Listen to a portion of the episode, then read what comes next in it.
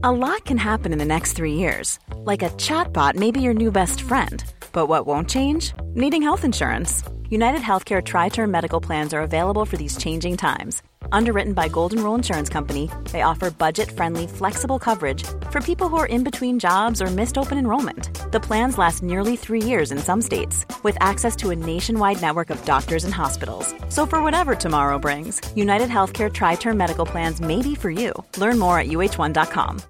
Millions of people have lost weight with personalized plans from Noom, like Evan, who can't stand salads and still lost 50 pounds. Salads, generally, for most people, are the easy button, right? For me, that wasn't an option. I never really was a salad guy. That's just not who I am. But Noom worked for me. Get your personalized plan today at Noom.com. Real Noom user compensated to provide their story. In four weeks, the typical Noom user can expect to lose one to two pounds per week. Individual results may vary. This is Little Atoms, a radio show about ideas and culture. With me, Neil Denny. This week, Assyriologist Irving Finkel on his book The Ark Before Noah, and then astrobiologist Lucian Wolkowitz on the Temple of Dendur.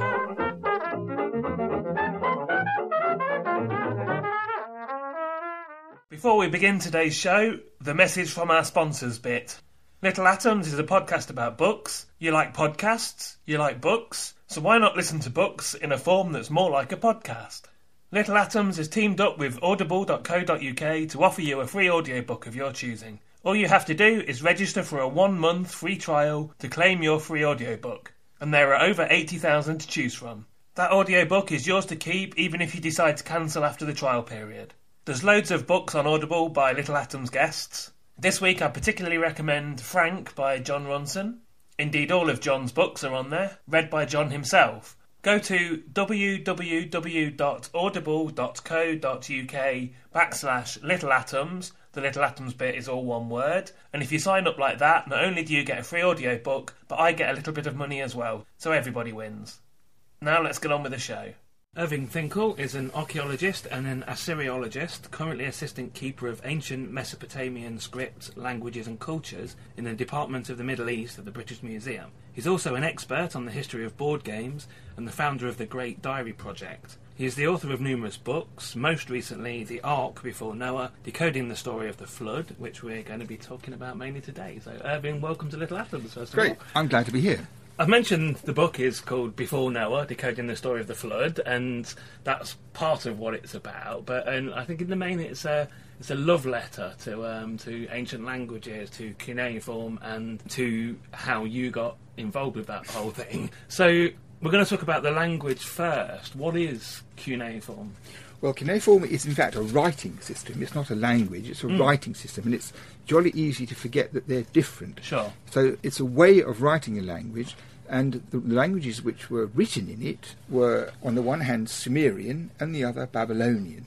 So these are the ancient and very dead languages which were spoken in ancient Mesopotamia mm-hmm.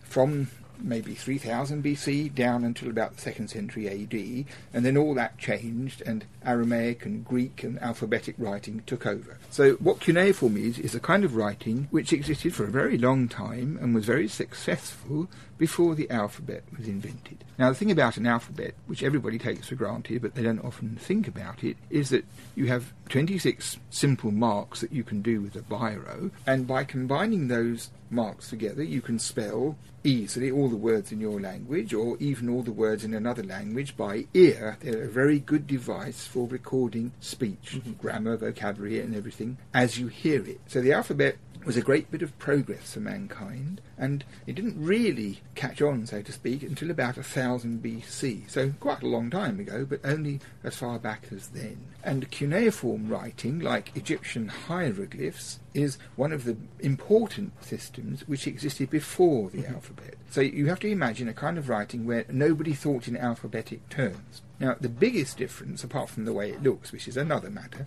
but the biggest difference in how it works is this. When you have an alphabet, you can write a vowel, A, E, I, O, U, or any one of the consonants as a single letter on its own, so B, F, M, and so forth. and then you can combine the vowels with the consonants to make spelling. That's clear. But with the Babylonian language, which we call cuneiform, it wasn't possible to write consonants on their own. Mm-hmm.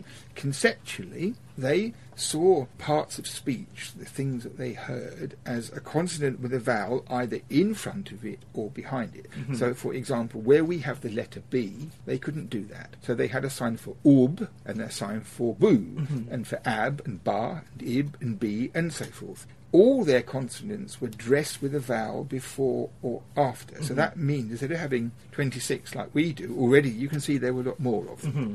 So that's basically how the writing worked. You had all these different signs, and then you had a long word, I don't know, like museum, for example, that you in English you put M U S E U M, that's straightforward. But if you were writing with cuneiform script, you would have one sign for mu and one for z and one for um. So you would spell sign one, mu, then z and um, and then in your head you kind of push them together so you spell out the word museum. Mm-hmm. So it's what we call syllabic writing as opposed to alphabetic. It's syllabary where each consonant has a vowel in front or behind. So that's kind of how it works theoretically. You mentioned hieroglyphics. The Egyptian hieroglyphics were people were familiar with, but what would be the most modern analogue? I mean, are things like Chinese and Japanese. Well, things like Chinese and Japanese are a bit similar. They're not mm. fully mm-hmm. similar, but they're something like it, much closer than this is to a modern alphabetic For writing sure. system for sure. So the thing is, cuneiform is a funny sounding word, and most people seem to go through life without ever encountering mm. one of these cuneiform inscriptions written on a bit of clay. But how does that look? Well, the, the word cuneus in Latin, which is where cuneiform mm-hmm. derives, means wedge. And in the 19th century, when these things first came to light and scholars encountered what was obviously ancient writing, they noticed that all the signs were made up of lines at different mm. angles which had a kind of triangular head a bit like a slice of cheese. And because they wrote on clay tablets to do this writing system, it's quite clear why it happened. Because if you take a thing like a chopstick, this is mm-hmm. the best way to imagine it, and you press a chopstick gently into a piece of clay, it makes a line, and at the top there's a kind of nick which looks a bit like the head of a wedge. Mm-hmm. So when these things first came to light in the 1840s, they found hundreds of them, in fact thousands of clay tablets covered in this funny writing, and they thought, well, it's made up of wedges, so we'll call it cuneiform. Mm-hmm. And what happened was this: sometime around probably 3,500 BC, or in or around that period, a very remote time from us, the very first experiments were made in some kind of writing where people made marks that when you looked at them, they record the sounds of the words they were trying to communicate. So, for example, if you draw a picture of a hen, when you read it, hen comes into your mind. Mm-hmm. So, when they started out, they did pictures, and they are the sort of pictures which we can even understand. They're a bit like the sort of thing children do when they're about two and a half or three with a pencil. Very elementary drawings of things which stood for what they looked like. And if you try and write a language like that, you find it's impossible. Mm-hmm.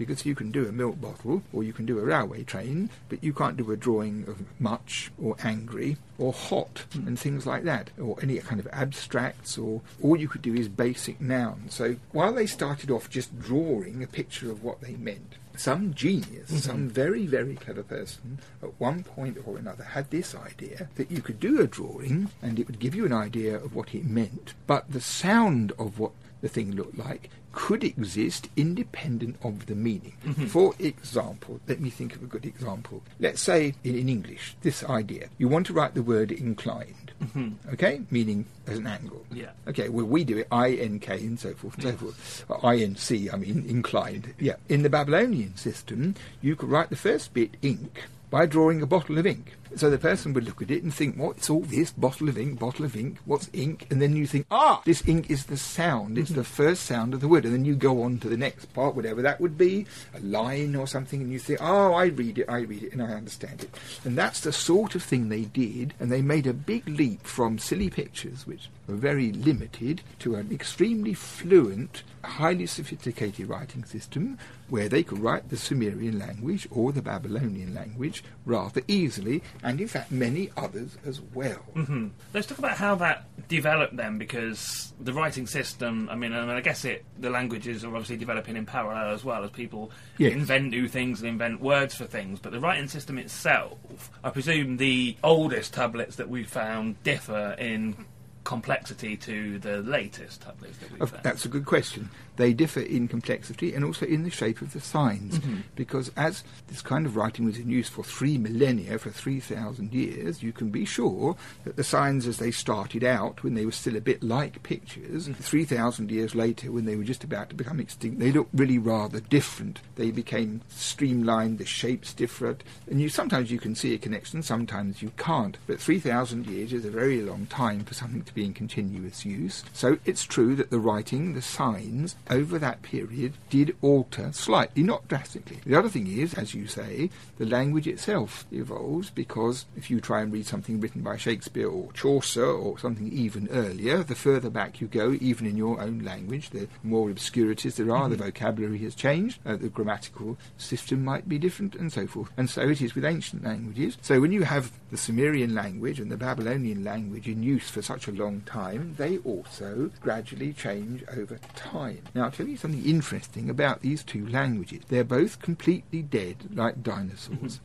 There's nobody alive in the world who can speak their languages. It hasn't been since about second century AD. Mm-hmm. But we know quite a lot about them because these clay tablets, which the population of ancient Mesopotamia use as a writing system, survive in the ground in unimaginable numbers. So in the 19th century, when they first started proper excavations, they found them in great quantity, and they were just perfect because if the Sumerians or the Babylonians had written on parchment or paper, some kind of paper or a vegetal mm-hmm. surface or wood, everything would have rotted away in the ground and we would have nothing. But because they like to use clay from the river and impress the signs on this clay and dry it in the sun, almost everything survives. So we have loads and loads and loads of documents. and this museum has 130,000 130 something like that. Quite a lot. I looked at a good number of them.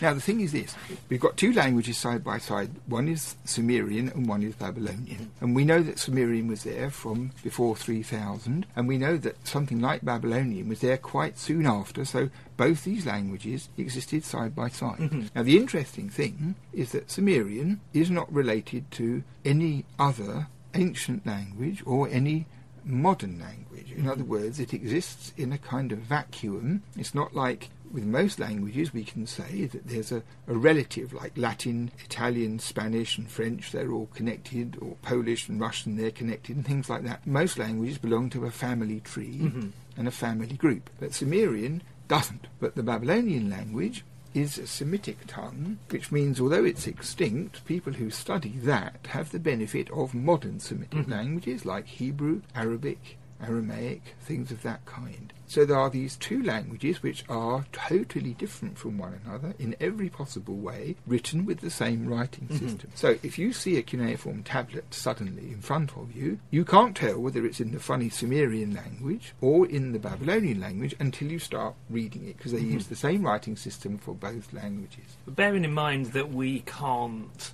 So we can read these things, and we'll get on to how we learn to read them and how we read them a bit later on in the interview. We can read these things, but we can't speak them. Nobody can speak the languages. That was the distinction you made, wasn't it? So how how can we tell the difference? How do you tell the difference between those two languages?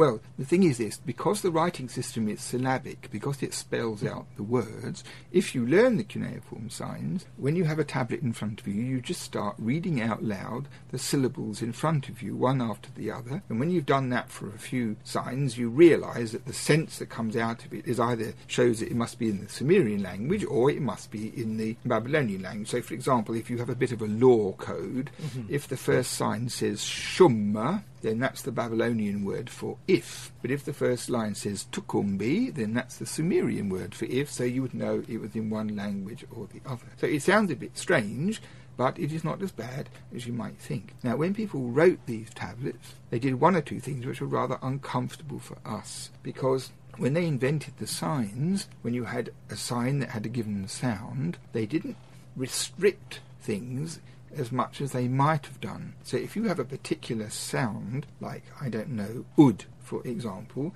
there isn't only one sign that can be read ud, but there sometimes are many. And the reasons are because where these signs derive from originally, it's a rather complicated thing. But it mm-hmm. means that if you're a scribe who wants to write the sound ud, if you wanted to write Robin Hood and you had a who and an ud, for example, you wanted to write the sound ud, there were lots of different signs that you could choose. This is a bit confusing, especially when you're a beginner. And the mm-hmm. other thing is this, that a sign which might have a value ud could very easily have several other values which were nothing to do with it. So everything was what you might call In other mm-hmm. words, it meant more than one thing, meant lots of things. So when you begin to learn cuneiform, it is a bit overpowering. But after a while, you get the hang of it, and your mind begins to think the way these ancient people's minds must have worked, and you begin to learn it. They had one other characteristic, which is a bit mean, that when you wrote your inscription, you never left a gap between the words. Mm-hmm. Now, that for an English person, or a person used to alphabetic writing, is very bizarre indeed, but it was their characteristic that they just joined everything up in a continuous stream. Mm-hmm.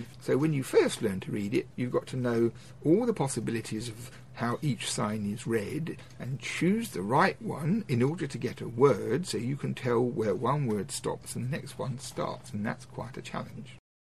I'm Jonathan Meades, and this is Little Atoms, a radio show about ideas and culture.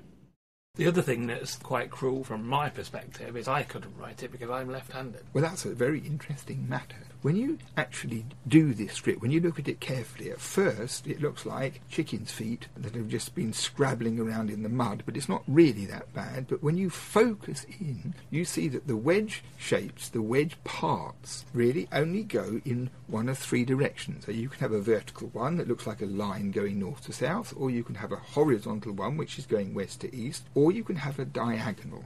Now, the thing is, you can write a vertical one with your right or your left mm-hmm. hand. But if you try to write a horizontal one with your left hand, you find that you have to bend over backwards mm-hmm. in such a way that it's impossible to do it. So, after a lot of experience, I've had the rather simple idea that in fact you can't write cuneiform with your left hand. So, what happened in antiquity, if you were a child who grew up in a family where you happened to end up, for one reason or another, left handed, when you went to school, if you did go to school and you tried doing it, you would be beaten sufficiently violently and sufficiently regularly that in the end you would decide it would be simpler just to use your right hand after all, which is a fairly sensible kind of policy, I think.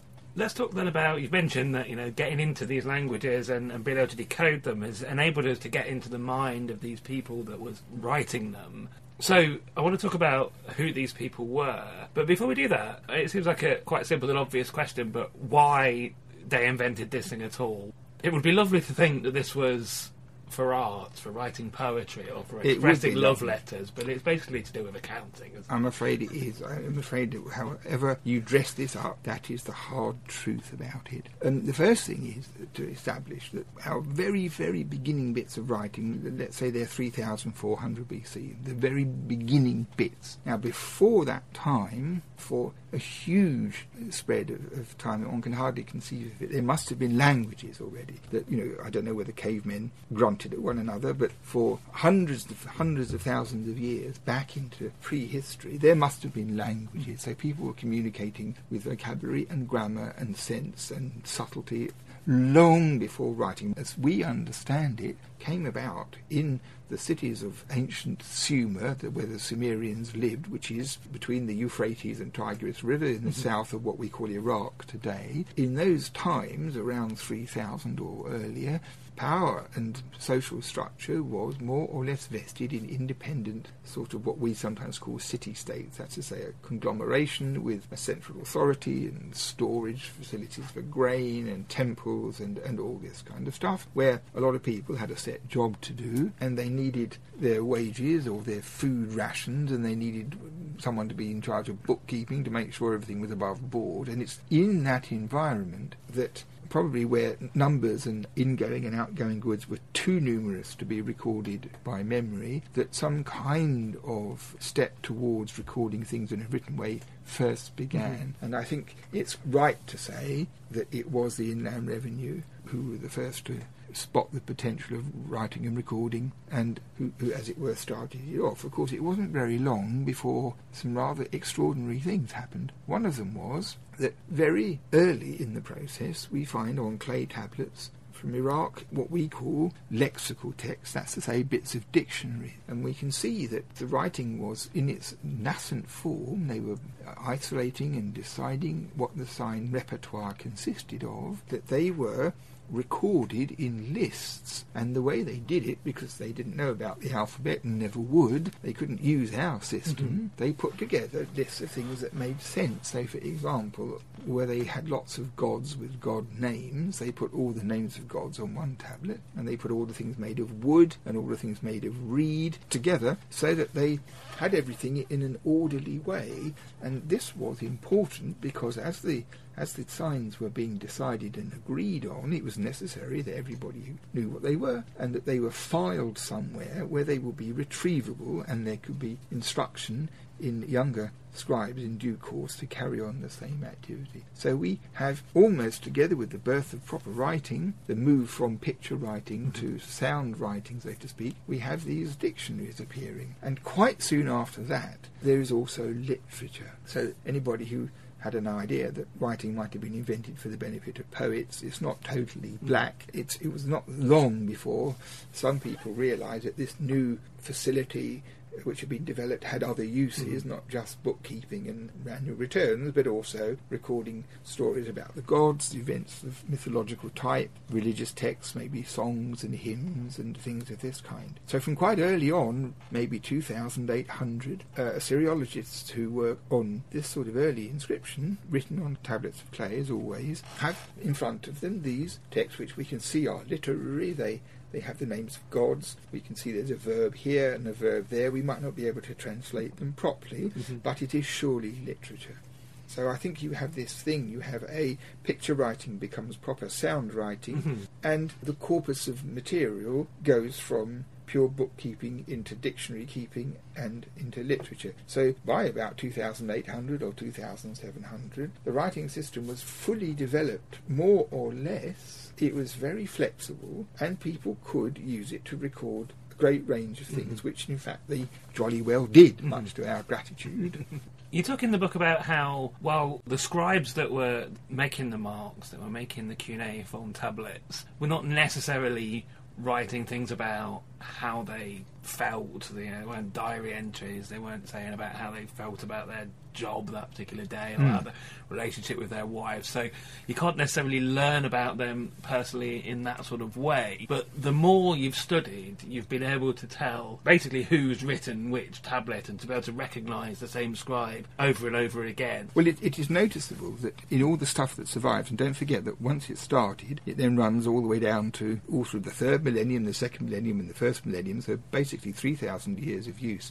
It is noticeable that there's hardly anything which corresponds to what we would call personal writing. Yeah. So mm-hmm. nobody kept a diary like we do, nobody wrote a journal, nobody wrote philosophical analyses of things or big questions about the universe. They may have had these ideas, but on the whole, writing was used for specific purposes, and I think boys were trained in school that you respected the craft, you learned all there was to learn, and your respect was particularly orientated towards older inscriptions from the past which had to be preserved and recopied. And I could imagine anybody who, as a boy, started writing a Once Upon a Time There Was a Giant called somebody on his tablet would have been in very big trouble in class and told that this is not what writing is for, you're not to do this kind of activity. So as a result, we don't have a lot of personal information or a window on, on, on a private person's ideas. On the whole, this is the case. However, it's important in order to get a handle on all this stuff because we have religious texts, we have historical things, we have political things, magic and medicine and telling the future and all ranges of, of human literature.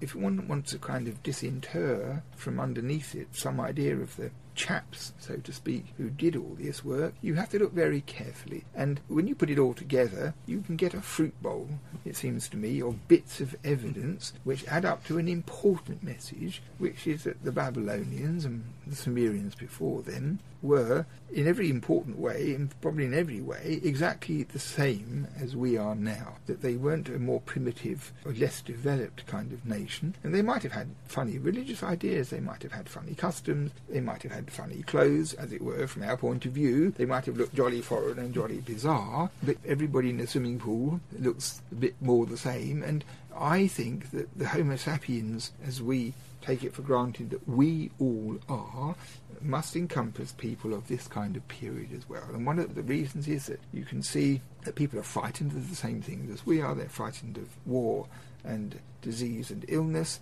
They're frightened of not having children, especially not having sons. They're worried about money and business. They do all the stuff they're supposed to do for religious purposes, but sometimes you get the feeling they do it because it's a pain in the neck, not because they really believe in it. And all those sorts of things. And people write lots of sardonic letters about money and um, how you know, they sent the goods as agreed and no gold has arrived and uh, what the hell is going on. And, and then someone writes back and says, well, it's a bit funny you're writing now because two days before your tablet came, I'd already sent this money off and, you know, all this kind of correspondence and lots of other things like that. And sometimes there's a, a short love letter or a, a chap says, you know, um, writes into an official that uh, he's in charge of the of the, of the dam of the against the waters where he's working and um, it's leaking in every which direction. He was up the whole weekend trying to stave off the water on his own and he's exhausted and fed up. And why don't they send somebody? I mean, all those sorts of letters. If you look for them, there's a lot. And eventually, if you read enough of them, you penetrate this mad writing system and you get the words out and you get the grammar out and you translate the meaning and you get suddenly an English translation of what this letter says. There's another level of satisfaction which comes when you, having produced this result, you then try to think about what it really means and uh, what, reading between the lines, what the previous letter must have said, what's actually going on here, whether this is the same bloke that occurs in another letter who's got the same name, could it be the same person, and, and all that. It's an interesting matter because we have so much material and so much of it is non revealing that people, on the whole, attempted to give up any kind of attempt to, to reconstitute Babylonians into a, a bunch of chaps in the queue outside a cinema, you know, what they would look like. They'd be a fat one and a thin one and a sly one and a cruel one and an adulterous one and a you know, a chilly, monstrous one, and God knows what else. I mean, all the all the things. I mean, there must have been, so to speak, um, and child molesters and the thieves and hypocrites and uh, people who were cruel to people under their control, and all those sorts of things that you read in the daily papers. All those things must have existed, and we don't always have proof of every single facet, but the overwhelming um, impression to me, having spent such a lot of time reading all these things, is that that's the truth of it, that the people the other side of this literature are people that we recognise.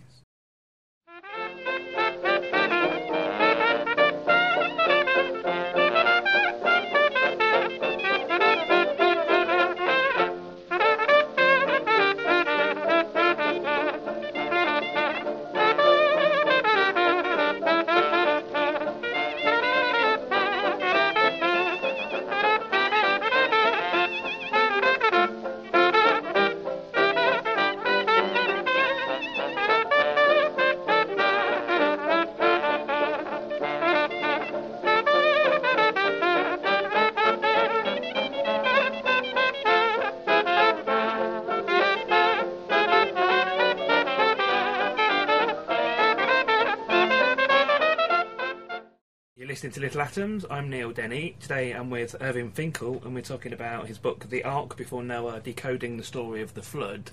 And it's often, I guess, something that we could overlook, Irving, but the fact that we have these things to study is serendipity, really, because they chose to mark clay rather than paper. Mm, absolutely. Let's talk about where these things were, were first found. I want to get us on to the early archaeology and the, Right. the first days Right. when people were, were uncovering these things. Right, well, it's, it's really from the beginning of the 19th century, from the mm-hmm. 1830s onwards, archaeologists from here and France at the beginning went to ancient Mesopotamia, the, the landscape of ancient Mesopotamia, which is now what we call Iraq, which it wasn't then in the 19th century, in order to look for stuff to prove that the Bible, which was supposed to have happened in that part of the world, was true. That mm-hmm. was their big idea. And they went and, and they dug with unerring accuracy in the largest mounds where they found, indeed, palaces and temples and major archaeological finds, including, in some cases, lots of clay tablets with writing on. And the story of how these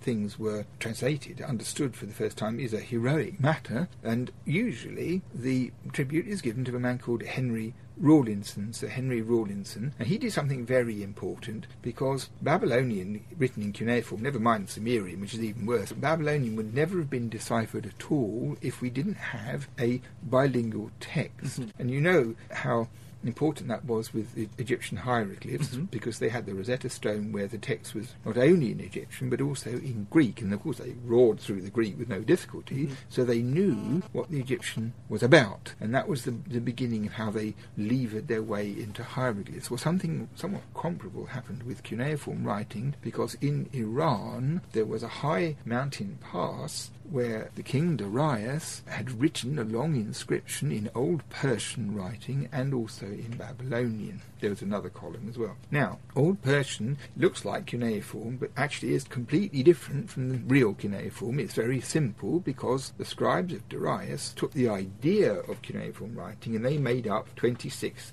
signs to spell their language. So it's really an alphabet in cuneiform dress, so to speak. So when this first came to light, scholars who could read Old Persian fluently knew all about the Persian languages. Once they realized that this was the Old Persian language, they could easily decipher that, and they hmm. did it. And once they cracked the Old Persian, then they had a kind of crib to penetrate the Babylonian. And the way they did it was this that in the Persian text it said, I am Darius, king of kings, son of my dad, king of kings, you know, all that kind of thing. So there were names and repeated bits. And the name of Darius, the famous Achaemenid ruler, in Persian is something like Dariawush. So when they had this Persian translated, they looked in the Babylonian they saw that there were some signs that repeated. And since it said King of Kings and King of Kings and King of Kings, so they thought maybe this was something like that. Mm-hmm. So then they started mucking around with the signs in front and they thought, well, if its name is Dariavush, maybe the first sign is D or Da. And they tried it and they got a few syllables and then they tried it and they found a Semitic word for river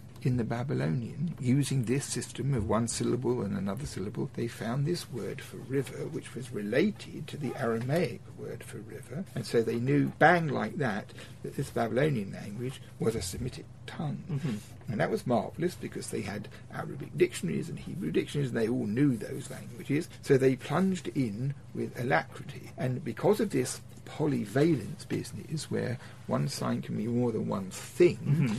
They got into a big mess, and Rawlinson especially got into a big mess. And the mess was removed by a man called Hincks, mm-hmm. Edward Hincks, who was a Protestant minister in Northern Ireland who had many daughters and ran a church. And uh, he'd studied in Trinity College, Dublin, and he was undoubtedly a genius because he wrote serious contributions to many disciplines, light physics and all sorts of music and all, all sorts of stuff like that. But he was primarily interested in philology. Now, in his spare time, he decided that he would translate hieroglyphs because no one had done it, and um, I think he wanted to be ahead of Champollion if possible. So he got all the books and he started work on Egyptian hieroglyphs. And then at this time, the first cuneiform stuff was becoming known. And Hincks, it's recorded that Hincks decided he'd have a look at this cuneiform stuff in case it was helpful in the decipherment of Egyptian. So he didn't think, I'm going to decipher cuneiform, you know, I'm going to be famous, this is my work. He just thought he'd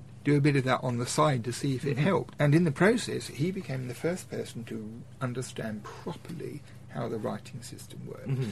And his early work was of fantastically high standard. And once this was published and people grasped the complexities and they saw how it really functioned, then the discipline began to take off. So by 1850 or 1860, a scribe could write a tablet could be buried in the ground and dug up all that time later, and a modern scholar could read it, more or less. So when we get into the question of the flood and the, the sources to do with that, mm-hmm. in the British Museum, because these excavations were run by British archaeologists, they began to bring inscriptions back, and before long there was a growing collection of clay tablets in the British Museum. And it's among those that material to do with the flood story were discovered principally by this George Smith. Mm-hmm. Now, George Smith was a totally different animal to Hincks or Rawlinson. He was, I think, a rather awkward, stubborn sort of fellow. He was fascinated by the Bible and the British Museum's collections. He spent a lot of time looking through the glass in the museum and getting in people's way. And eventually, because of his determination, he was taken on as a sort of boy helper. And this Smith, who was actually a trained engraver, taught himself to read this recently developed cuneiform. He read all the literature, he mastered everything, and he made a lot of progress. And he was a good example of somebody who has a huge amount of natural talent and did a mm-hmm. huge amount of work. So I don't know whether the imagination and perspiration ratio is 99 to 1, but whatever the right mixture is, Smith had it, and he became himself something of a genius at deciphering these clay tablets at a time when most people around him were fumbling hmm. around. Before we get to his big discovery, Yeah. you just mentioned he was an engraver. He was taken on as a sort of helper. His job essentially was to clean the tablets, to prepare them for somebody else to look at. So I wanted to talk about what we were talking about the ar- the archaeology and the people being over there in Mesopotamia, in Iraq, looking for these things. What do they look like when they come out of the ground? Well, if you're sufficiently lucky to harvest a clay tablet out of the ground like a potato, there's something very important you have to remember because in antiquity, most tablets, when they were written, were dried in the sun because the sun in Iraq is rather good at that mm-hmm. kind of thing, so that the clay then became perfectly safe to touch. Mm-hmm. It's only seldom that tablets were actually baked in a kiln like pottery up to a very high temperature. They did do that, but only for special cases. So, normally speaking, if you wrote a marriage contract or a school exercise or a letter or something of this kind, it would be dried one side and the other in the sun until it was safe to handle. Now, this state of unfired but sun dried clay applies to probably 99% of the surviving materials. And when they were buried in the ground, either intentionally or by accident or in a destruction layer or whatever it was, they were under the ground and they had to wait for all that time before they were to be excavated. When they came to light in the ground, a tablet would be a dark colour and it would be wet because it always happens that a tablet in the ground attracts the water in the surrounding area. So, in other words, ironically, after all this incubation in the ground, you will have a tablet which is, you can't touch it because it'll smear everything. It's like a tablet that's just been written. So what happens, and I've done this myself, it's a very exciting thing, if you find such an object, is you put it on a sheet of paper somewhere by the dig house, um, not in the high sun, but because that's probably too hot and it might crack. So it dries carefully in the warm air, and after two days, it's again like something that will be in the museum, you can handle it with impunity. So the problem is if you're on a dig and you find some tablets, your impulse is to grab them and read them to find out what the name of the place or some crucial thing like that. And in fact, it's very frightening on a dig because the director and everybody else gathers round like somebody, like, like when someone gets knocked off a bicycle in the street. Everybody comes round and presses over and stifles the poor guy who just wants to stand up and breathe. So it is with this decipherment. What does it say? What does it say? You know, you know, and all that is rather alarming. So you have to dry them first, which is um, complex. So that's the situation.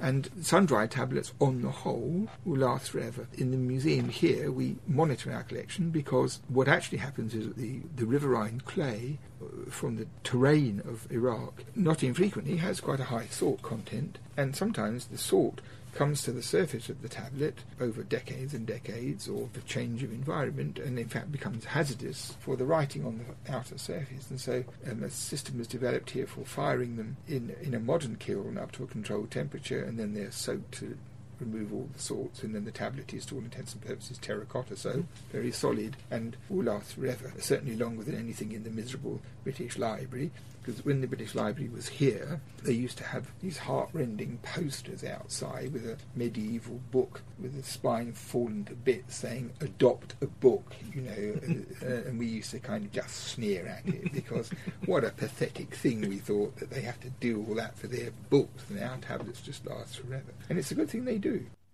I'm Natalie Haynes, and you're listening to Little Atoms, a radio show about ideas and culture. George Smith, then. Let's talk about what's happened, what he discovered, and, and the consequences. Well, early on, I think, when he was taken on the staff, people realised he had a lot of ability, and he must have made really rapid progress because when he was put on sorting things out, what he did was to sort them out by subject matter. So he knew what letters were, he knew what census lists and um, lists of official names and all. He could tell them apart very readily, and he had a pile which got bigger and bigger of things which he called literary. So if it was a story about the gods, or there was some kind of giveaway sign that this was a, a bit of a story of one kind or another, you could broadly call literature. He kept them all together, and when he did that, after a while, he noticed that things joined hmm. because the broken fragment which had either been destroyed in antiquity or in the journey or whatever it was to London. Often there are bits that go together, and once you'd realise that the resources can be used to reconstruct complete tablets, then everything changes because it's not just the fortuitous lump that you have in front of you, but the knowledge that if you read this and it says, and the god so and so picked up his axe and, and then the rest of the sentence is missing, you want to know whose head it was that's going to be split open. And among the collection, there was always more to hunt for. So he got very exercised about it, and the culmination of this activity, which I fully understand how exciting that must have been, was the discovery one day that he was reading a big piece of an Assyrian tablet from the Royal Library in Nineveh, written in the 7th century. He's sitting there reading it, deciphering with a great deal of facility the script, because the script in the Nineveh tablets is very beautiful and very clear, so it's not so difficult to read it. So he reads this tablet, and he discovers to his astonishment that what he's reading is a description of the plan to destroy the world, and a man being selected to build an ark, and the flood coming, and the waters eliminating everything, and the, the ark landing on a mountain after releasing birds. The thing that he knew from Genesis by heart. Now, this was in 1872, and in 1872, everybody in this country knew their Bible inside mm-hmm. out. I don't think they do now. Most people have heard of the story of Noah's mm-hmm. Ark. Not everybody knows that it's even in the Bible, but mm-hmm. in 1872, everybody really knew it. So you had this situation with a clever person like this Smith sitting there, unsuspecting, reading this ancient thing. What do they have to say? What do they have to say? And suddenly he hears in his mind's ear, so to speak, the voice describing what is basically the story in Genesis. Now, he is recorded in our departmental files as having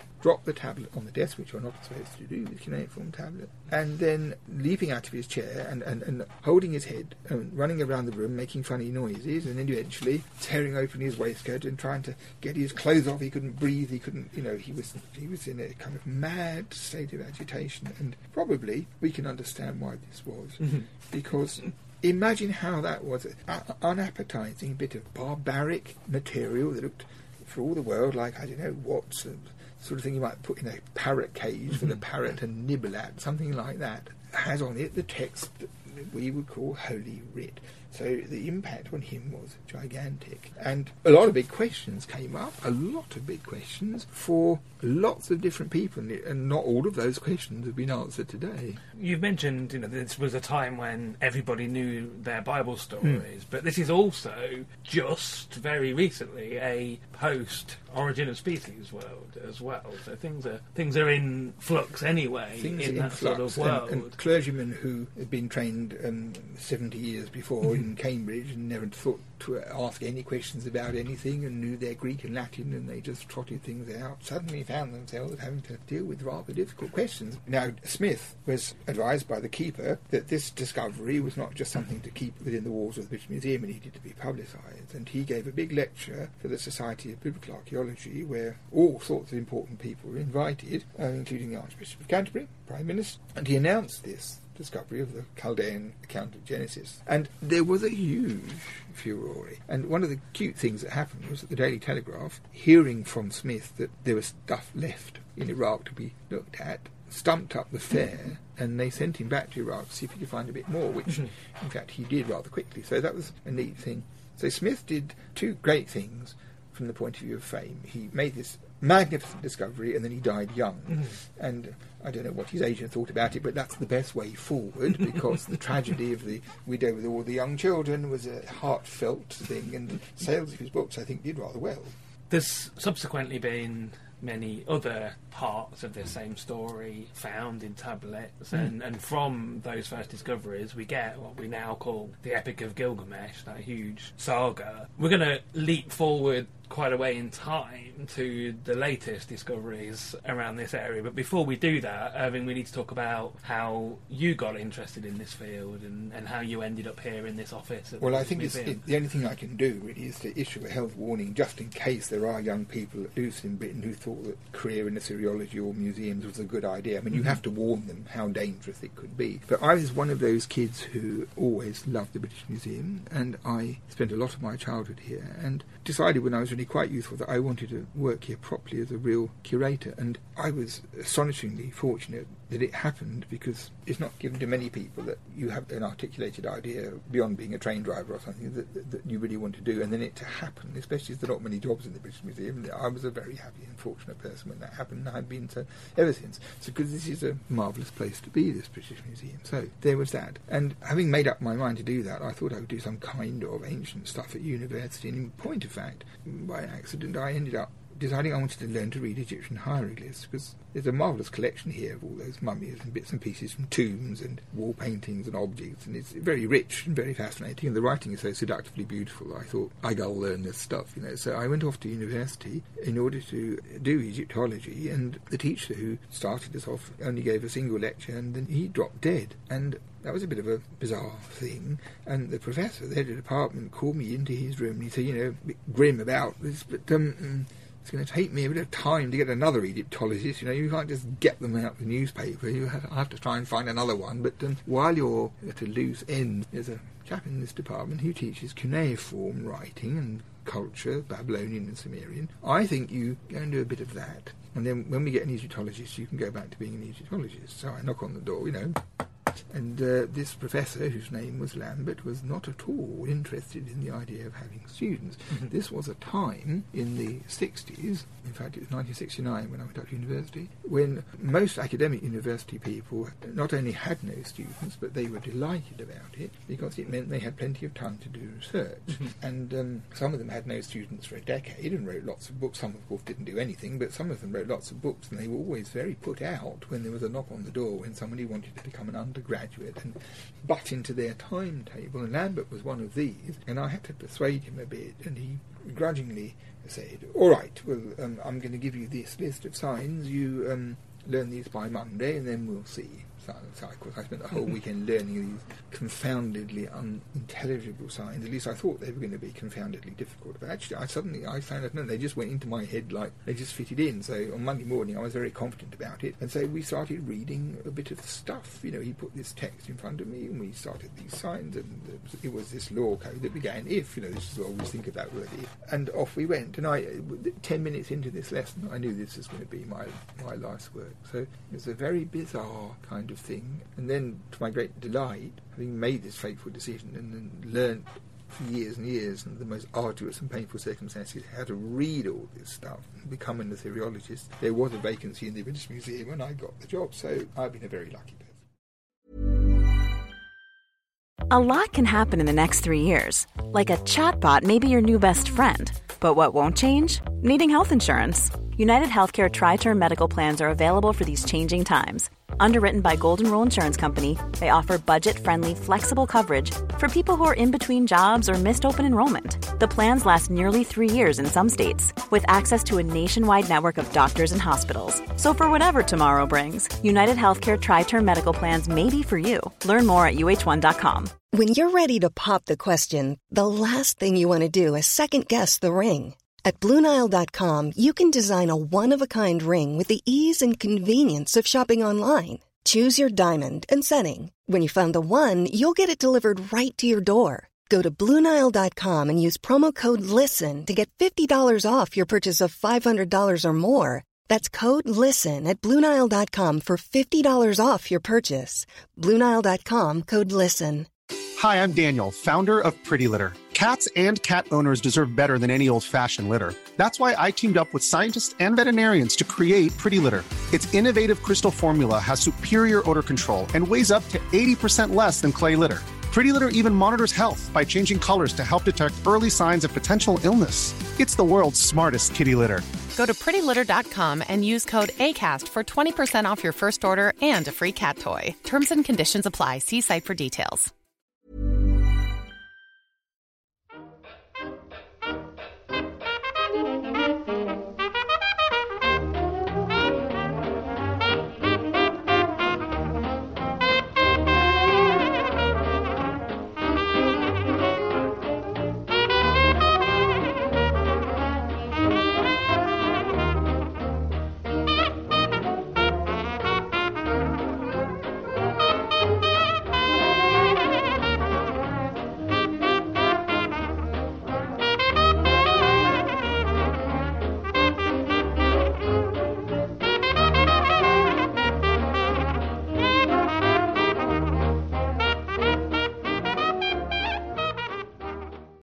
This is Little Atoms. I'm Neil Denny. Today I'm talking to Irving Finkel. We're talking about his book, The Ark Before Noah Decoding the Story of the Flood. And Irving, that book has on its back cover a rather splendid photograph of yourself holding a thing, a tablet. Um, it's probably about the size of somebody's mobile phone. Exactly. Um, tell us what that is and how it came to be in your hand. Well, that I'm afraid to say is the most interesting tablet I've ever seen, even though we've got such wonderful ones in our own collection, mm-hmm. because somebody brought it in one day. A chap called Douglas Simmons. He brought in a few antiquities, not only this tablet, which they belonged to him, and his dad had picked them up in the 40s or so. He was a curio kind of person, and when Douglas did rather well in some school exams, mm-hmm. his dad went up in the loft and said, Hey, this stuff's for you. This is a special present. So there was a, a few tablets, and he brought all this stuff and he poured it on the table in front of me because I was on duty mm-hmm. And he wanted to know what they were. You know, they, it wasn't only tablets, there were a couple of lamps and a few bits of coins, you know, the usual sort of small lamps and seals, small antiquities. Anyway, so I picked up this first tablet thinking it was going to be a letter, because it looked like a letter. And the first line said, wall, wall, read, wall, read, wall. And it was clear. And I have to say that it took about a millisecond for me to identify it. And any Assyriologist in the world would also have identified it because this is the first line of probably the most famous speech of all, because it's the moment when the god Enki, who knows there's going to be a flood, takes it upon himself secretly to warn the Babylonian equivalent of Noah, who we know to be called Atrahasis, that he's got to build a boat and he's got to build it fast and get everything that they need on board because the waters are coming. So these words, wall, wall, read, wall, read, wall, are uh, what happens because this Enki, he decides he can't tell Atrahasis because he'll be breaking his oath of silence and he could be in big trouble with the other gods. So he goes for a stroll by the reeds round in the wall round the hut and he whispers it and the wind carries the sound through the reeds and Atrahasis hears this and he knows what's going to happen. So I have in front of me a new piece of the flood story. Now, all Assyriologists in the world are dying to get their mm-hmm. teeth into flood stories. So I sort of look at this thing, start looking at it, and Douglas says, "Okay, and what's this?" And he gives me another thing, and what's this? And, then- and then eventually, when I said a few lines about everything, it all went back in the bag, and he said, "Well, thanks very much," and off he went. Now, this was a bleak moment for me because not only was this the question of a, of a flood story tablet, but no one had read it before, obviously. I mean, it's a jolly interesting thing to get your hands on, but I couldn't stop him, and I'd given him what he wanted, so he went off. He was a slightly strange chap. He was not chatty at all, a bit morose, very large head, and very clever looking, and um, rather intimidating. So I couldn't say that just a moment, I want to read this tablet. Um, he was off, and I didn't see it for really quite a long time. It was um, about 15 years before it came back into my life. So I kind of mused about it once in a while, but you know, I suppose I thought sooner or later will come back with it. And uh, there's plenty of other wonderful things here. But in fact, to cut a long story short, I met him in the museum again, and I asked him, he brought it in, and I got my hands on it. So then he left it with me. He was much more friendly the second time, and he said, "You can read it and do, you know, if you want to write about it, whatever, whatever, whatever, be lovely." So I got to work on it, and the tablet has sixty lines. In fact, I don't know if you've seen the thing. Have you? No. Well, Well, only it- in the photograph. this is not the real thing. This is a replica, of which we have a craftsman in the museum who's able to make the most wonderful replicas out of resin. Mhm. So this is a hard thing, as you can see. It looks like the original tablet almost exactly, but it's a resin copy. It literally is the size of a mobile phone. It fits in the palm just like a mobile phone. If you put it up to your ear, the next thing you'll be saying hello, hello, hello, but nothing would happen, I promise you. But you can see how the writing is rather intensely all over it. It goes all the way down the front here. It's Mhm. along the bottom edge. There's writing, and all the way down the back, and down that edge as Mhm. well. So the scribe squeezed in as much as he possibly could. Now, another interesting thing about it, it starts off all right. There's a bit of damage here, a kind of a crack, this, this, this, but the front, on the whole, is not so bad. But when you turn it over, which you have to do Yeah. this way, Uh-huh.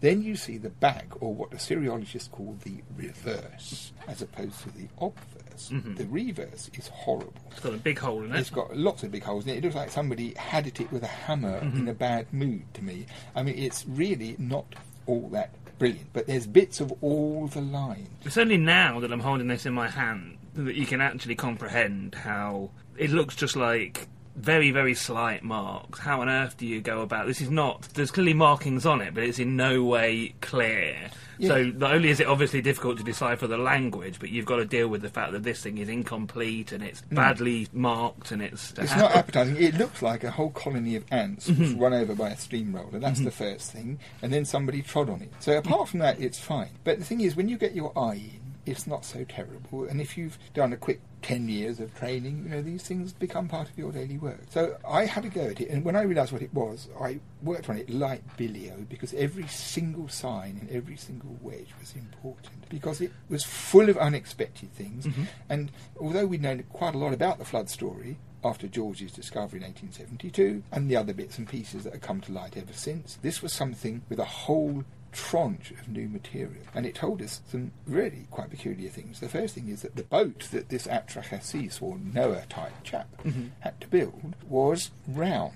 And you know, this is it is a, it's a strange thing when you read the signs, you read the word, you translate it into English in your mind. It's perfectly good grammar. You can see that it means this word. And you think, what on earth is a round boat? You know, what what am I doing with this? And of course, there are round boats. They are called coracles, and they are traditional river boats which have been around since God knows when in antiquity and in the world today. And the mm-hmm. people who live by rivers in Wales and Tibet and India, they still build coracles, which are basically a kind of basket coated with waterproofing material like bitumen or something like that, sometimes with skin instead of using reeds or ropes or things like that. So when you start to think about it, in a way, this is rather sensible mm-hmm. because in ancient Mesopotamia, they li- all lived by the sides of these big rivers, the Euphrates and the Tigris. Most of the life went on in a riverine way, and there were lots of these boats, probably a bit like taxis at a railway station, on both sides of the river. If you wanted to cross, this would be the sort of craft you get in, and you take your three sheep and your mother-in-law, and you gingerly get into this coracle, and then the coracle chap would know how to get it across the river using the currents and going a bit north before you get dragged south and so forth. That was their job. So for safely looking after people on the water and animals, the coracle was a functional thing. But this coracle was something different mm-hmm. because the god, in order to make sure the job is done properly, he gives this Atrahasis specific measurements and sizes according to which it had to be built. So we have a coracle which is not six foot across like you or I would use, but it's 3,600 square metres, the base. So you have a round basket with a floor plan, 3,600 square metres, It's about half the size of a football pitch. That's quite a big coracle. and then uh, he didn't leave it up to this poor fellow to work out how much material because the way they built it was this they had a, a rope made out of the pith from palm trees. So you gather this pith and you twist it, and eventually you get a kind of rope which is very strong. And what they did, according to this ancient tablet, is that you laid out a big circle of the right size on the ground of the first load of rope. And when you got back to the middle, the beginning rather, you put the next thing on top of the one before. Mm. And as you did it, you sewed it north to south. So you built up and then the third row. So eventually you had a kind of floppy basket. And then you had to cut ribs out of special wood. They were fitted on the inside. It was all stitched together. So then you had a floppy basket becoming a firm basket. And then it was covered in this pitch head to foot many, many times. So you had a light vessel, if it was a normal one, that you could carry on your shoulder. It would never sink, it would just float, and it would be perfect. So the same would apply to a really, really big one, which had to have Mr. Noah, or Atrahasis, Mrs. Atrahasis, their sons and daughters-in-law, and two of all the animals. And the, the ancient story also contains the commandment to have two of each animal. The, well, the Bible one has it explicitly, and everybody knows about the animals went in two by two. This is something which is in everybody's mind. Mm-hmm. It's a nursery school thing that you never forget. What was novel about this tablet is the same phrase actually occurs in the cuneiform. The word two by two is actually written on the tablet. That's also a very exciting matter. Mm-hmm. You know, this is the funny thing about this ark. What we've got here is specs, and the specs are giant size, but the thing is, the sizes and the measurements are all, relatively speaking, in proportion to one another. Mhm. So this is not the sort of measurements that a storyteller would say, you know, eyes as big as saucers, or Mhm. thousand league boots, or twice as high as the Great Wall of China. They were measurements which were very big, but the quantities of rope, the quantities of bitumen, and the size of the vessel all made sense, as if a real coracle maker had handed over the structural idea and some mathematician of a great deal of facility had developed it so that it was a really big one which if you wanted to you could build. Mhm. This is rather extraordinary. Mhm. I'll give you an idea of what we're talking about. If you imagine this round boat half the size of a football pitch, the amount of rope to build up the walls, the distance in length is given by this tablet in Babylonian measures. And if you convert them into something more familiar, English kind of measures, the distance covered by this rope, if you laid it out in one line, would go from London to Edinburgh. Mhm. That's quite a lot of rope, is it not? But the thing is, if you calculate, given the size of the plan and the height of the walls and the thickness of the rope, it's about Mhm. right. It's within 1% actually of what a mathematician tells me would actually be the number. So this is not a coincidental matter. It's some brain, and quite a good mathematical brain, working this stuff out and plonking it in the story. And why would that be? Why would that be? You imagine this in a world where you've got a storytellers who go from village to village and they, they turn up at dusk and there's a fire and everybody's sitting around drinking pottage, whatever pottage is, and you, you tell a story for a seat. And there must have been many people like that. And I can imagine that such a storyteller is talking about the gods furious with man and they're going to stamp on them and they'll all be finished and they'll send the flood and there'll all be silence in the world and then this god nips down and tells you know, kind of dramatic thing and everyone thinks everything's going to be destroyed and a good storyteller would have people as it were on the edge of their seats and it seemed to me if you're telling a story about a boat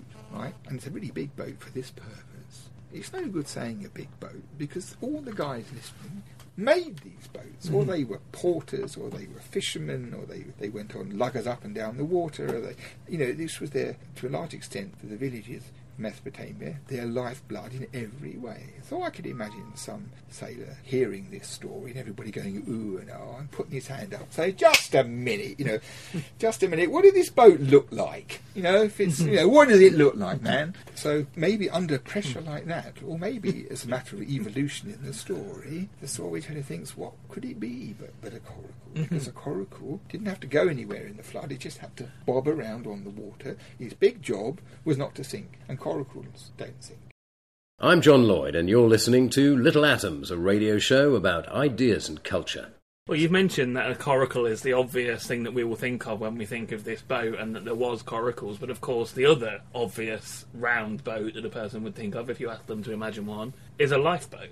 Yes, well, in fact, this is, in my view, the archetype lifeboat, mm-hmm. isn't it? Because it's got all life inside it. But I think that the problem that besets us is we've got this 69 bit of literature, which is part of a much bigger story. As you know, the flood itself is part of a much bigger Mhm. story, sometimes in the Gilgamesh version and sometimes in another composition. But it's a big central Mesopotamian thing, and we've got a lump of it. And what are these specifications doing there? I think the only explanation can be that it was for an audience where hard facts were Mhm. what they needed. They weren't happy to be told it was the biggest coracle in the world. They wanted to know. And if he said, well, it was the size of a whole field, which is literally what this 3,600 meters, then someone's going to say, well, how much rope are you going to need to do that? How much bitumen? you know, come on, man.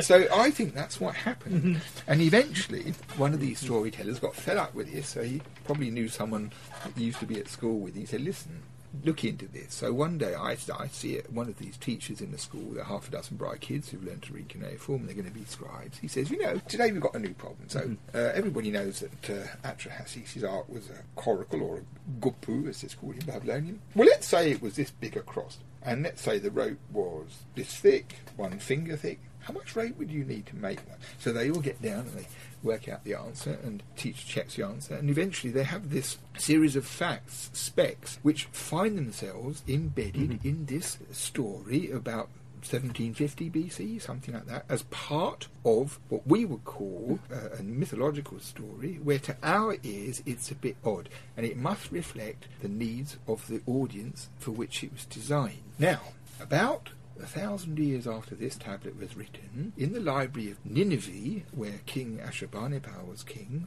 there was a huge library collected, and in that library was the very tablet that George Smith, in 1872 AD, all that time afterwards, was the first to read. And that tablet has this thing where the flood hero, who there is not called Atrahasis but has a different name, Utnapishtim, Utnapishtim in that version in the 7th century was the man who built the ark, and he's sitting next to Gilgamesh by a river, and he's telling him about what happened. So we have Utnapishtim's version, a thousand years after this new tablet, of the same story. And when it came to building the ark, he just said, well, they built it and they covered it in bitumen. He doesn't give you any of these measurements at all. The whole lot's been purged out. And I have the idea that in this urban and much more sophisticated world, Mhm. people, you know, merchants and their wives, they're sitting in the court listening for the hundredth time to the story of the flood. They're probably fed up with it, you know, and there's this new guy with a lute and uh, I don't know what it is, but they don't want to hear about the specs. They don't want to know how much. They don't give a Yeah. monkey's. So, in other words, they soon learned that when recounting this story and writing it up, forget all that technical stuff. Mhm.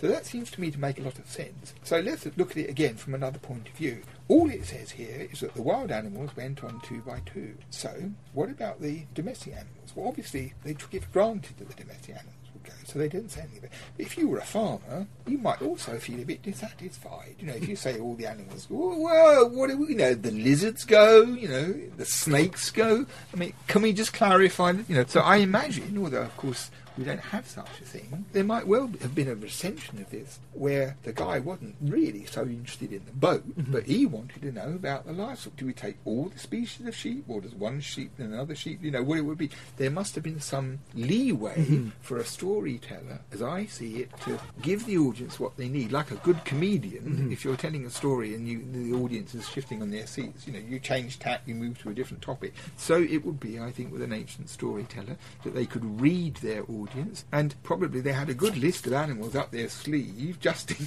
case someone. Well, I want to know who they all were, and you'd have to do it, wouldn't you? Let's talk perhaps briefly about the roots of this story. We're talking about a place. There's the you know the Euphrates here, the Tigris there. This is an area where civilization grew up, and it grew up there. It's an area called the Fertile Crescent, and it's a Mhm. fertile crescent because that entire area is basically a huge floodplain between these two rivers. Exactly.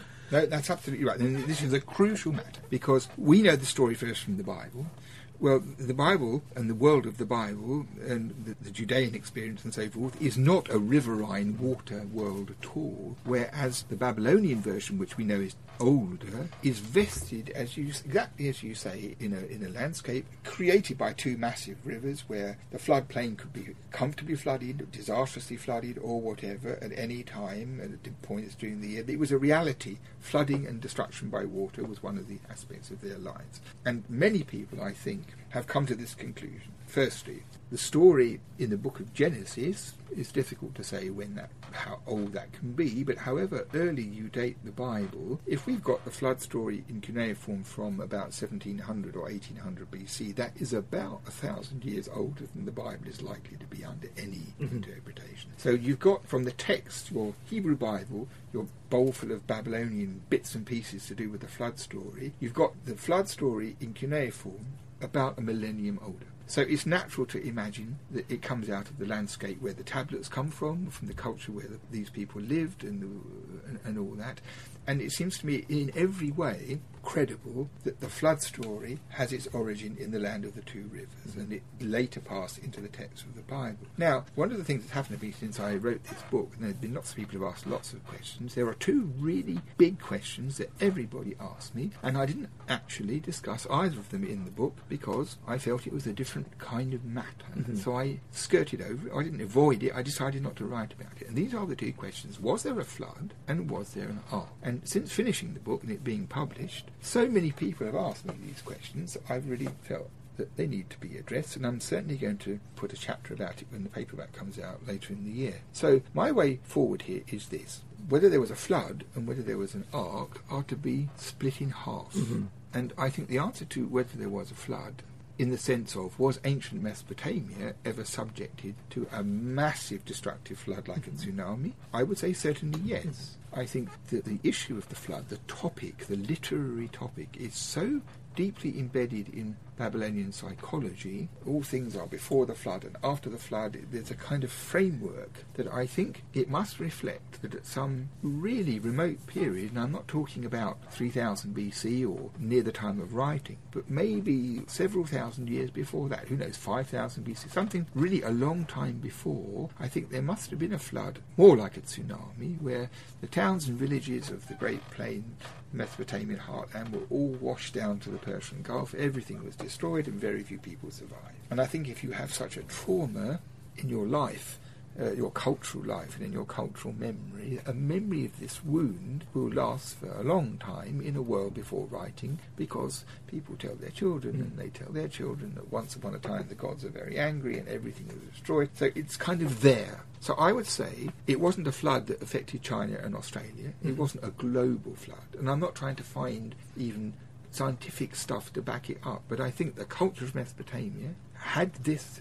big injury in its past that people never forgot. Mhm. And therefore, if they didn't forget it, I think there was a perpetual and lingering fear that the same massive destruction could happen again. So, as I see it, the story of the mechanism whereby the Noah character, or the Atrahasis, or the Utnapishtim figure is selected by someone in heaven to build a boat to rescue the kernel of life so that after the destruction the world can begin again is mythology, if you want to call it that, supplying a comfort, a relief for the fear. So I don't think there's any question about whether the ark existed. I think looking for the ark or wo- wondering about whether anybody ever really built the one in our story is neither here nor there. The ark is the human conception whereby, despite the destruction, life survived in Mhm. this little miraculous walnut.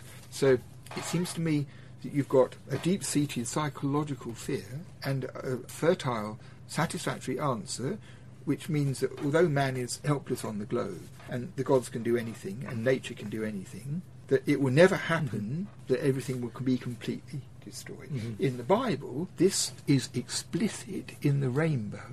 Because after the flood's finished and the arks landed and everything, there's a rainbow in the book of Genesis, which is God's way of showing that whatever happened, he'll never do that again. So in the Bible, it's kind of explicit. And I think the whole flood story has the same function in Babylonian psychology that whatever happens, one of the gods will find a way to tell one bloke to do one thing, and, you know, the space capsule will be in mm-hmm. place. So this, I think, is a very human and sympathetic idea so that you have an age old flood long before anybody can remember what really happened, and this mythological thing brought together to give a kind of reassurance about the future. That's how I see it. So, as a result of it, it's not to me a sensible question about whether we can find the ark, whether there's a bit left a bit here or there, or whether anybody built this ark here. Now, this tablet, this very tablet which we're talking about, if you wanted to build it, you could. Mhm. If you were really batty, If you had the resources. or you were a film company, you could do it. There is a film company who's doing it. They are building a replica of this ark, not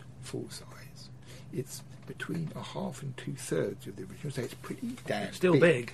They're building it in India. At the end of the month of April, I'm going out to India to be in on the last scene. I've been in this whole documentary, which has been being made for the last year, to see whether it sinks or Mhm. floats. This is a very interesting matter. But in terms of the real ark, was there a real ark? Can we find Noah's ark?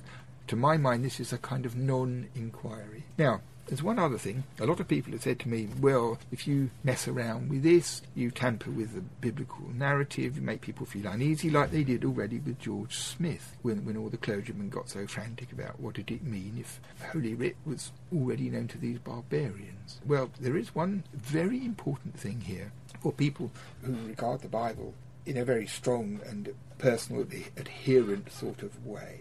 That we know from this story about Atrahasis, the flood story in Mesopotamia, that the reason that the gods decided to bonk human beings on the head and get rid of them was because they were noisy. And the words are very clear in this, uh, the whole, the big myth behind the extract in our tablet, that that was the reason that the gods in heaven, as it were, especially the big fat gods, had had, a, as I see it, a big lunch there, sitting back in their deck chairs, and there's a lot of racket from the kids screaming down there, and I don't know, armies marching or whatever it was, and they can't sleep, and they think, you know, what we'll do, we'll, we'll get rid of this lot, we'll uh, we'll come up with something else. And this Enki, the one who did the whisper job, is the one who gave the warning. So you have this interesting pivot issue about the existence of life on the planet being assessed in terms of noise abatement. That is a rather peculiar matter. Now, what happens is when this story resurfaces in the book of Genesis, and it resurfaces in Hebrew in a way which is really close to the Babylonian original, there is a crucial difference because in the Judean understanding, God in heaven is moved to obliterate mankind because they were sinful, because they were wicked. And he looks down and everyone is wicked and dreadful things are happening and there's no morality and he thinks, well, you know, perhaps this wasn't such a good role model, you know, maybe we'll start again and see what we can do better, sort of thing. And then he sees this Noah fellow walking about with a straight back and an upright character and thinks, there's one man like that, I can't destroy one man like that. And he becomes the person who is given the job of rescuing the molecules of life for the future. So you've got a very interesting matter, to my mind, of a very long running, important, and understandable Mesopotamian story in circulation for a millennium or more in Mesopotamian heartland. You've got the Judeans, who were living peacefully also in Jerusalem until Nebuchadnezzar the second king of Babylon, in 597 decided they were a pain in the neck and went and destroyed the temple and took Jehoiakim and all the lot, marched them off to Babylon, and then uh, ten years later did it again much more effectively and brought everybody else. You have the beginning of the Babylonian exile and the destruction of their landscape and their culture and their temple and everything else there. And you have these Judeans in Babylon, and I think it was then when they were in a very parlous state and receptive in some way to the material around them, that they became aware of all sorts of Babylonian traditions, and there's more than one of them which ends up in the book of Genesis, and it's at that time that these stories, which had a certain currency in the Babylonian mind, were taken by the Judeans and recycled with a whole different spiritual value to have a key position at the beginning of their own book, which became what we call the Bible. So there's another good example. Everybody knows in the book of Exodus about Moses Mm-hmm. in the bulrushes. All the firstborns are supposed to be drowned in the river, and they put this Moses in a basket and it goes down the river. And the Pharaoh's daughter sees this thing floating and she rescues it and takes the baby back to the palace. and there you are. That's Moses' beginning. Well, this story existed a long time before in Babylonia about a king called Sargon. And there's a big difference in the Sargon version because his mother was a priestess. And this priestess was supposed to be chaste. Hmm. And I'm afraid to say this priestess got knocked up.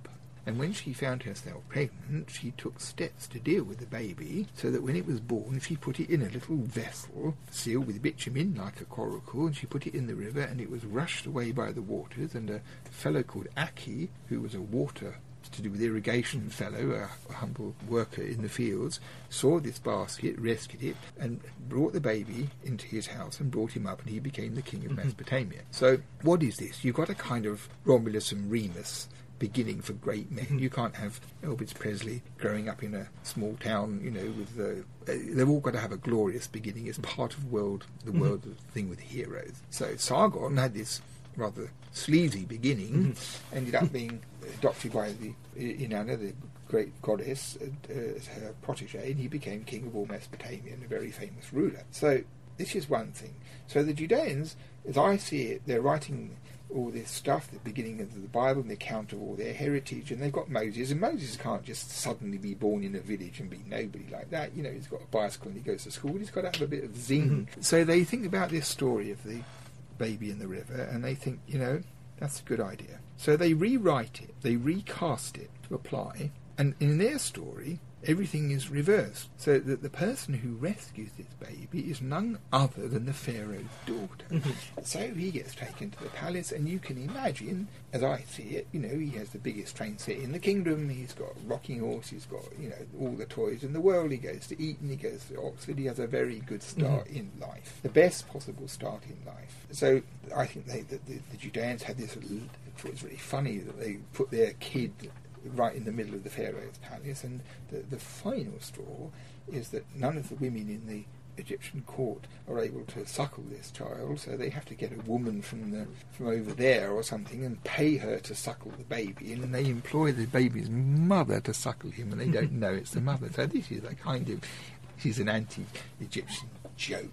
I think people must have roared with laughter mm-hmm. when they heard that story that the Egyptians were so dumb that any of them could have any milk, and then they they're so stupid they don't even realise, you know, something like that. so I think that story is given a whole zest of life, Mhm. and it comes out printed soberly in the book of Exodus. People read it in church or in a synagogue. They read this narrative, and they, but actually the thing about it is, it like that is it's the stupid Egyptians and we are the winners. It's something like that. In it. That's how I see it.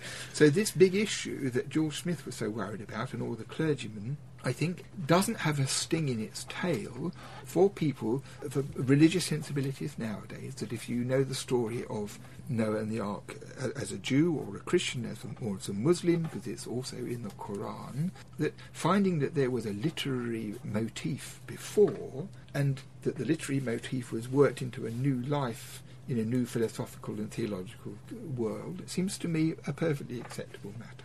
All right. Well, we're, we're very quickly running out of time, but just one more question, if I may. You Mm. mentioned earlier on the idea of the you know the very specific specifications of the ark when it was the coracle once being embedded in the story, and then at some point that would have got dropped, and then on and on and on. The the idea of that shape ark has got lost, and we've had this. You know, everybody can picture the ark in their head. It's a boat with a house on the top, Absolutely.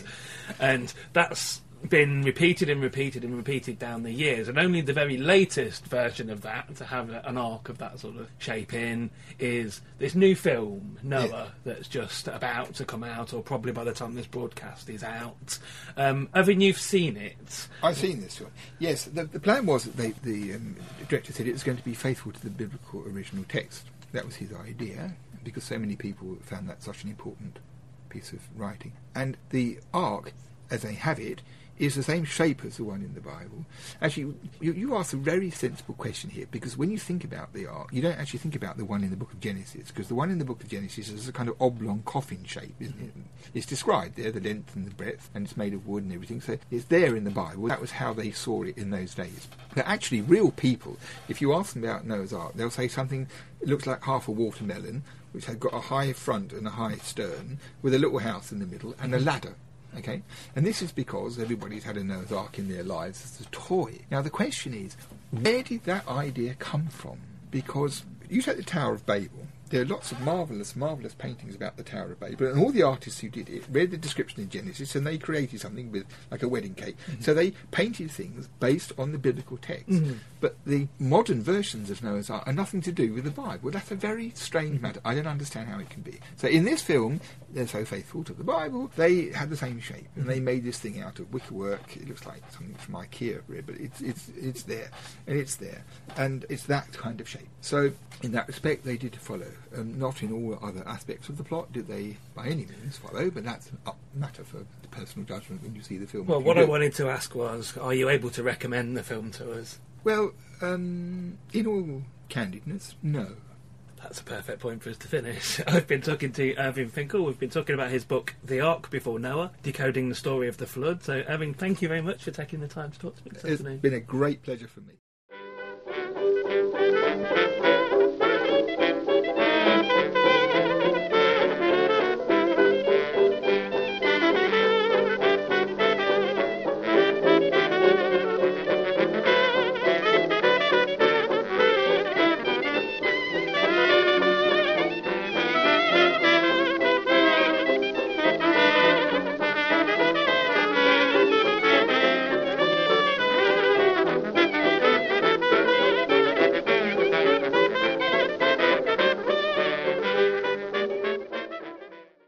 Charlotte Higgins, and you're listening to Little Atoms, a radio show about ideas and culture.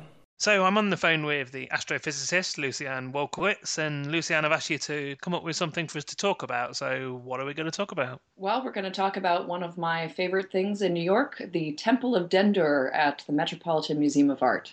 The Temple of Dendur. That sounds like it sounds like Indiana Jones should be swinging from it or something. What is it? Well, it's a temple, um, obviously, which uh, was given as a gift to the United States in the mid 60s. Um, it dates from, I believe, around 15 BC or so. And it was brought over from Egypt in the mid 60s and then set up in the Sackler wing of the Metropolitan Museum in, I think, around the late 70s, maybe 1978 or so. And to tell you what it looks like, it's in a beautiful big room by itself with a wonderful reflecting pond, and an entire wall of that room is windows in the museum. So you can actually see it if uh, the museum is on the edge of Central Park in New York. So if you're in the park, you can actually peek in at the temple and I uh, grew up very close to where that particular entrance of the park is, so I visited it a lot as a child. Can you remember when you first saw it? You know, I can't remember when I first saw it because I saw it just about every single time I set foot in that museum. I was definitely in single digits of age. The the museum is located right near the playgrounds that I grew up playing on, which was just a couple blocks from our apartment. And so I must have seen it from the time I was 4 years old on. Can you remember the first time then that it had an effect on you? Why choose this thing to talk about in particular? What does it mean to you? Well, I always have loved visiting that room. I think because it, well, first of all, when I was growing up and even now, I really, really loved everything about ancient Egypt. Just something about it really captured my imagination. And I think what was so amazing to me about the temple was that it was a place where you could actually go and walk around and get a sense of what it actually was like. So the reflecting pond that is in the room with the temple, where it's actually set up, much as it was when it was discovered in situ in Egypt, the reflecting pond that's in there is meant to represent the Nile and so it's a place where you could actually go and walk around as opposed to seeing just a picture in a book or a magazine. What I love about this temple, having looked at photographs of it online since you've suggested we were going to talk about it, is the fact that, as you've already mentioned, it was gifted to America by the Egyptian government actually for helping to save some other relics around the time that because it had to be moved because the Aswan Dam was going to be built. And the previous interview that this little section is on the end of is with the, the amazing Irving Finkel of the British Museum. And what's always Im- implicit or explicit in any visit to the British Museum is how much of the stuff in there is, to put no fine point on it, plunder from the British Empire, basically. It's stuff that we've picked up over the years from other places and, and still have, and there's often ongoing sort of battles about that. But what's interesting about this is, first of all, it was gifted by the Egyptian government to America, but it's more interesting than that because it's not Egyptian. It was well, it is Egyptian, but it was it was commissioned by the Romans. So it's basically it was a relic of an imperial occupation in itself. yeah, that's true. Yeah, it's funny. The um, it sort of adds an extra dimension to the fact that the the room and visiting the temple in the museum is always uh, it's been very peaceful to me. Basically, you set anybody up by reflecting pond. There's sort of a natural peacefulness to the whole thing. But what I was struck by, uh, you know, I moved back, um, as you know, a couple of years ago to New York, and I hadn't visited the temple for decades at that point. And so when I went back to visit it, you know, as a as an adult, so to speak, I went in there and what struck me was that I have always pictured the room as being totally empty except for me, which of course cannot possibly be true. because there is no room in New York except your own apartment that is empty of other people. It's just a very busy place. And, you know, even when you go in sort of the middle of a weekday, the Temple of Dendur always has people swarming all over the place. And I think that what my mind sort of captured was the the peacefulness that I feel in that room and just scrubbed all of the memory of there being, you know, a million tourists and cameras. in the wing with me, and so it's a it's sort of a funny re-editing of my my memory. But it is nice that it has sort of this peaceful background of being a gift, um, a gift given in thanks. We haven't really talked about what it actually looks like. Can you describe it? Sure. Um, so the way that it's set up as you enter the room, the reflecting pond is in front of you, and then to your right is the wall of windows, very very tall, um, maybe two story room, something like that. Um, which I, I gathered actually in, in reading that I've done since that the window glass is stippled to resemble the light in the original site, and so you up along a pathway, and then uh, the temple itself is relatively small, you know, embossed uh, or rather carved on all sides um, with hieroglyphics. Uh, towards the base of the temple, there's um, these lovely carvings of papyrus and lilies meant to uh, sort of represent vegetation growing up out of the Nile. And you can go in the very front of it and, and walk around. It's not very big, but you can actually sort of stand inside of this little temple and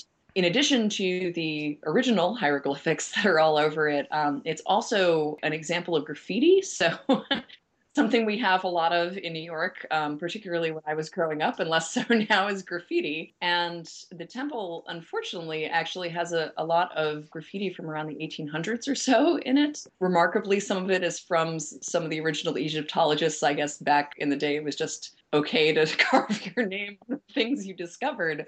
But I always remember being struck by that too, that, you know, there you have not just the point of the fact that this exists and is incredibly old, but then also, you know, oh, in the 1800s, somebody came along and carved their name on it. so I guess that resonated with me as well. There's also quite an, an interesting story. I don't know how much of this you know about where it's actually sited, in that once it was gifted, there was a bit of a competition to decide where it was actually going to end up. Oh yeah, I don't know about this actually. Well, there was apparently it was supposed to be outside on the banks of the Potomac, and then they decided that it was it wouldn't be a good idea to have it outside because of the sandstone. So there was like a few places that competed to actually house it, and then the the Met won yeah, I think I did hear something about that. I think that was probably a good move. It rains considerably more in Washington, D.C. than it does in Egypt, I believe. I mean, it, it's doing okay for something that's, you know, several thousand years old, but, uh, Apart from the graffiti. Right, apart from the graffiti, but we wouldn't want to risk it parking it next to the Potomac, I'm sure. That's the Temple of Dendur, which you can see at the Metropolitan Museum of Art in New York if you're over there. Lucianne, thank you very much for sharing it with us. Anytime. You've been listening to Little Atoms, a radio show about ideas and culture. This episode of Little Atoms was produced and presented by Neil Denny and was broadcast on Resonance 104.4 FM. You can find the Little Atoms podcast on iTunes and you can follow the show on Twitter at Little Atoms. If you'd like to donate a little money to support the show, you can do so at littleatoms.com. Thanks for listening.